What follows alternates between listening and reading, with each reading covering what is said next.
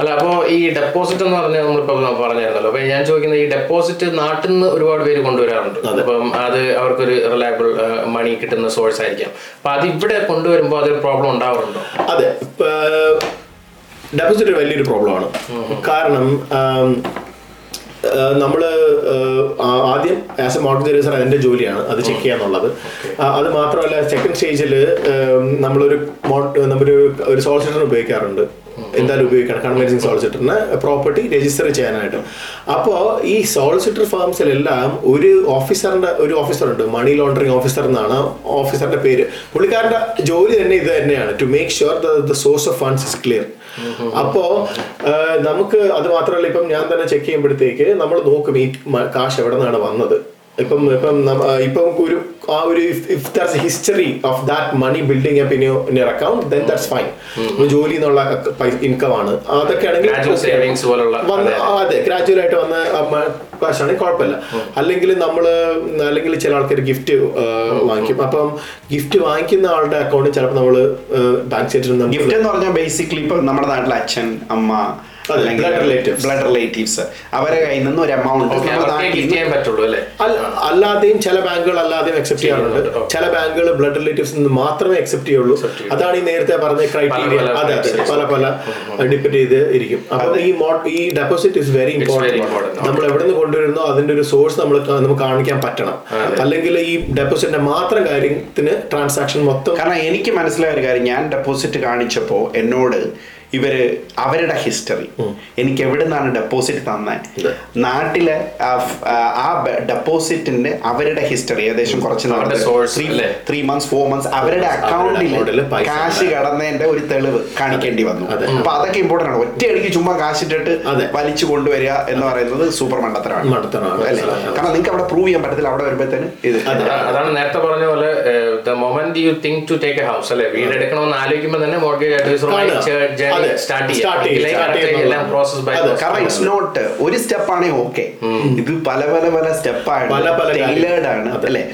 അതുപോലെ തന്നെ ഒരു കാര്യം. ഒരാൾക്ക് മാക്സിമം എത്ര രൂപ നാട്ടിൽ നിന്ന് കൊണ്ടുവരാൻ പറ്റുമായിരിക്കും? ക്രൈറ്റീരിയ ഉണ്ടോ അങ്ങനെ? അങ്ങനെ ഒരു ഡെഫ് ഒരു ഒരു സെറ്റ് എമൗണ്ട് ഇല്ല. പക്ഷേ ഈ depends on clear source of funds ആണെങ്കിൽ നമുക്ക് നമ്മൾ അവിടെ പറഞ്ഞ് കണ്ടിന്യൂ ചെയ്തുകൊണ്ടിരിക്കുകയായിരുന്നു അപ്പൊ ഈ പറഞ്ഞ ഡെപ്പോസിറ്റ് ആയി അത് കഴിഞ്ഞു. അപ്പൊ അത് കഴിയുമ്പോൾ ബാങ്കുമായിട്ട് നിങ്ങൾ കോൺടാക്ട് ചെയ്യുന്നു. എന്നിട്ട് ഓക്കെ അപ്പോൾ എന്റെ ജോലി ആദ്യം ഈ ചെക്സ് ഒക്കെ നടത്തുക ഒരു അഫോർഡബിലിറ്റി ചെക്ക് നടത്തുക. നോർമൽ ഒരു ജനറൽ അഫോർഡബിലിറ്റി ഇന്ന ഇത്ര ഇത്ര സാലറി ഉള്ള ഇന്ന ഇങ്ങനത്തെ ഒരാൾക്ക് എത്ര വരെ കിട്ടും. അപ്പോൾ അതിന്റെ ബേസ് ചെയ്താണ് നമ്മൾ പിന്നീടുള്ള ആപ്ലിക്കേഷൻ ചെയ്യുന്നത്. അപ്പോൾ പിന്നീട് നമ്മൾ നോക്കും ഈ ആൾക്ക് പല പല ബാങ്കുകളിൽ നമ്മൾ നമുക്ക് പല രീതിയുണ്ട് ചെക്ക് ചെയ്യാനായിട്ട് നോക്കിയിട്ട് ഏറ്റവും കൂടുതൽ അഫോർഡ് അഫോർഡബിലിറ്റി തരുന്ന ഏത് ബാങ്കാണെന്ന് നോക്കും.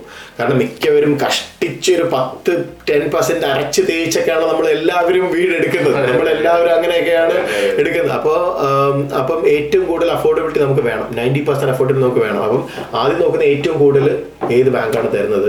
പിന്നെ ആ തരുന്ന ബാങ്കുകളിൽ ഏറ്റവും കുറഞ്ഞ ഇൻട്രസ്റ്റ് റേറ്റ് ഏത് ബാങ്കാണ് അത് അതുപോലെ തന്നെ ഈ മോർഗേജ് അഡ്വൈസറിന്റെ ഈ ഡെപ്പോസിറ്റിന്റെ കാര്യങ്ങൾ ഈ ഫണ്ടിങ്ങിന്റെ കാര്യങ്ങൾ പറയുമ്പോൾ പല ആൾക്കാരും പല മോർഗേജ് അഡ്വൈസേഴ്സും ചിലപ്പോൾ പല അഡ്വൈസ് തരാറുണ്ട്. ചിലർ പറയും എല്ലാം ഓക്കെയാണ് ഇത്രയും മതി ഇത്രയും മതി. അല്ലെങ്കിൽ ഇങ്ങനെ എന്ന് പറയും. അപ്പൊ എന്തുകൊണ്ട് എങ്ങനെയാണ് നമുക്ക് നിങ്ങൾക്ക് as a mortgage adviser can you influence anything അതായത് ഒരാളുടെ പേഴ്സണൽ സർക്കംസ്റ്റാൻസസ് ഇത്രയാണ്. എനിക്ക് ഇത്രയാണ് ആഗ്രഹം. പക്ഷെ എന്റെ കയ്യിൽ ചിലപ്പോൾ അത്രയും കാണത്തില്ല. അങ്ങനെ വരുമ്പോൾ സാധാരണ രീതിയിൽ ഒരു മോർഗേജ് അഡ്വൈസറിന് എന്തെങ്കിലും ഇൻഫ്ലുവൻസ് ചെയ്തെടുക്കാൻ പറ്റും? ആസ് എ മോർഗേജ് അഡ്വൈസർ അങ്ങനെ ഇൻഫ്ലുവൻസ് ചെയ്യാൻ പറ്റില്ല. നമുക്ക് ചെയ്യാൻ പറ്റുന്നതെന്ന് പറഞ്ഞു കഴിഞ്ഞാൽ ഈ വൈഡ് വെറൈറ്റി ഓഫ് പ്രോഡക്ട്സും ഈ വൈഡ് വെറൈറ്റി ഓഫ് ലെൻഡേഴ്സിൽ നിന്ന് ഈ കസ്റ്റമറിന് നമ്മുടെ ക്ലയന്റ് ഏറ്റവും സ്യൂട്ടബിൾ ആയിട്ടുള്ള ഏത് ഏത് പ്രോഡക്റ്റാണ് ചില ഒരു മിഥ്യാധാരണ എനിക്കൊന്ന് നമ്മുടെ പ്രത്യേകിച്ച് മലയാളി കമ്മ്യൂണിറ്റികളിൽ നമുക്ക് എല്ലാവർക്കും ഉണ്ടായിരുന്ന ഒരു മിഥ്യാധാരണ എന്ന് പറഞ്ഞാൽ ഇന്ന മോർഗേജ് അഡ്വൈസറിനെ കണ്ടു കഴിഞ്ഞാൽ അതെ. അവരങ്ങനെ ചെയ്തു. അയാൾ അങ്ങനെ ചെയ്തു തരും. പണ്ട് എന്റെ അളിയൻ പറയുന്ന പോലെ ഏതോ ഒരു ഹോസ്പിറ്റലിൽ പോയിട്ട് അല്ല പുള്ളി പറയും എന്റെ ബ്ലഡ് എന്റെ കൊളസ്ട്രോൾ കുറച്ച് കൂടുതലാണെന്ന് പറഞ്ഞു ഞാൻ. അപ്പം പുള്ളി എന്നോട് പറഞ്ഞു ഒരു കാര്യം ചെയ്യും ഇന്ന സ്ഥലത്ത് പോയി ടെസ്റ്റ് ചെയ്യും. അവിടെ കൊളസ്ട്രോൾ കുറവായിരിക്കും. എന്ന് പറയുന്നത് എന്ന് പറയുന്നത്. എന്നാ- എന്നുള്ളതാണ് നമ്മൾ പഠിച്ച. എന്ന് പറയുന്ന പോലെ ഒരു ഒരു ഒരു ചിന്ത നമ്മുടെ മനസ്സിലെപ്പോഴുണ്ട് ഈ മോർഗേജ് അഡ്വൈസർ അടുത്ത് പോയാൽ അവൻ ചെയ്തു തരും. അവന് എല്ലാം ഓക്കെ പക്ക ഓക്കെയാണ്. പക്ഷെ അതിന്റെ അർത്ഥം എന്താണെന്ന് പറഞ്ഞാൽ he's more knowledgeable maybe he has got wide variety of products അവന്റെ ടൈലറിംഗ് നീഡ് നേരത്തെ പറഞ്ഞ അവന് സ്പെൻഡ് ചെയ്യാനുള്ള സമയം. അപ്പൊ ഈ അഹ് അതെനിക്ക് കംപ്ലീറ്റ് ആയിട്ട് മനസ്സിലാവും. കാരണം എന്റെ എന്റെ അടുത്ത് ചില ക്ലയൻസ് വന്നിട്ട് പറഞ്ഞിട്ടുണ്ട്. എനിക്ക് ഞാൻ ഇങ്ങനെ ഒരു മോർഗേജ് രജിസ്റ്ററിന്റെ അടുത്ത് പോയി. പുള്ളിക്കാരന്റെ അടുത്ത് പറഞ്ഞ റീമോർഗേജ് കേസ് ആയിരുന്നു. അപ്പം എന്റെ അടുത്ത് പറഞ്ഞ് നിനക്ക് നീ ആയതുകൊണ്ട് ഞാൻ ഒരു കാര്യം ചെയ്യാം. ഞാൻ ബാങ്കുമായിട്ട് സംസാരിച്ച് നിനക്ക് ഫ്രീ സോളിസിറ്ററിനെ തരാം. നീ സോളിസിറ്ററിന് പേ ചെയ്യേണ്ട എന്നൊക്കെ എന്നൊക്കെ പറഞ്ഞു. അപ്പം ഞാൻ പറഞ്ഞ ഓക്കെ പക്ഷെ അതിന്റെ ആക്ച്വൽ ഫാക്റ്റ് എന്ന് പറഞ്ഞു കഴിഞ്ഞാൽ പലപ്പോഴും പല കേസിലും ചില ചിലപ്പോൾ ഈ ലെൻഡേഴ്സ് ചില സമയത്ത് ഫ്രീ സോളിസിറ്റേഴ്സിന് കൊടുക്കാറുണ്ട്. അതിപ്പോ അതിപ്പം ഏത് ആ ഒരു പ്രോഡക്റ്റ് നമ്മൾ ചൂസ് ചെയ്യുകയാണെങ്കിൽ ആർക്കാണെങ്കിലും ആ ഫ്രീ സോളിസിറ്ററിന് കിട്ടും. അതെ, അപ്പൊ അത്. ഒരു മോർഗേജ് ഇൻവെസ്റ്ററിന്റെ കഴിവ് കൊണ്ടല്ല. നല്ലൊരു പോയിന്റ് ആണ് അതെ. ഓക്കെ അപ്പം ആ ഒരു ആ ഒരു പ്രോഡക്റ്റ് നിങ്ങൾ ചൂസ് ചെയ്യണമെങ്കിൽ ചില പ്രോഡക്ട്സിന് ക്യാഷ് ബാക്ക് ഉണ്ട്. ഓക്കെ അപ്പം അപ്പൊ. മോർഗേജ് അഡ്വൈസർ ചില ചില മോർഗേജ് അഡ്വൈസർ ചിലപ്പോൾ പറയും നീ എന്റെ അടുത്ത് ഇങ്ങനെ ചെയ്യുകയാണെങ്കിൽ എനിക്ക് ഇന്ന ക്യാഷ് ഞാൻ ബാക്ക് cash- ഞാൻ എനിക്ക് നല്ല കോൺടാക്ട്സ് ഉണ്ട് ബാങ്കിൽ. ഞാൻ മാർക്കറ്റിംഗിന്റെ. ഒരു കാരണം പ്രൊഡക്റ്റുകൾ അതെ. അപ്പൊ നമ്മൾ ചൂസ് ചെയ്യുന്ന പ്രോഡക്റ്റിനനുസരിച്ച് ചിലപ്പം ഫ്രീ വാല്യൂഷൻ കാണും.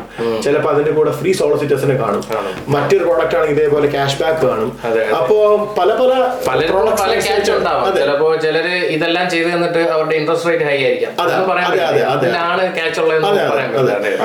അപ്പൊ ന- നമ്മൾ ഈ നമുക്ക് ചെയ്യാൻ പറ്റുന്ന പറഞ്ഞു കഴിഞ്ഞാൽ നമുക്ക് ഒരു വൈഡ് വെറൈറ്റി പ്രോഡക്ട്സും ലെൻഡേഴ്സും ഉണ്ട്. അതിൽ നിന്ന് നമുക്ക് നമ്മുടെ ആയിട്ടുള്ള ഏറ്റവും ബെസ്റ്റ് ചൂസ് ചെയ്ത് കൊടുക്കാം എന്നുള്ളതാണ്. അപ്പൊ നിങ്ങൾ ആ അപ്പൊ ഇങ്ങനെ ചെയ്ത് അത് കഴിയുമ്പോൾ ബാങ്കുമായിട്ട് കണക്ട് ചെയ്യുന്നു പിന്നെ അതങ്ങ് അപ്രൂവ് ആവുന്നു എന്നുള്ളതാണ് അല്ലേ അതെ, അതിന്റെ അതെ.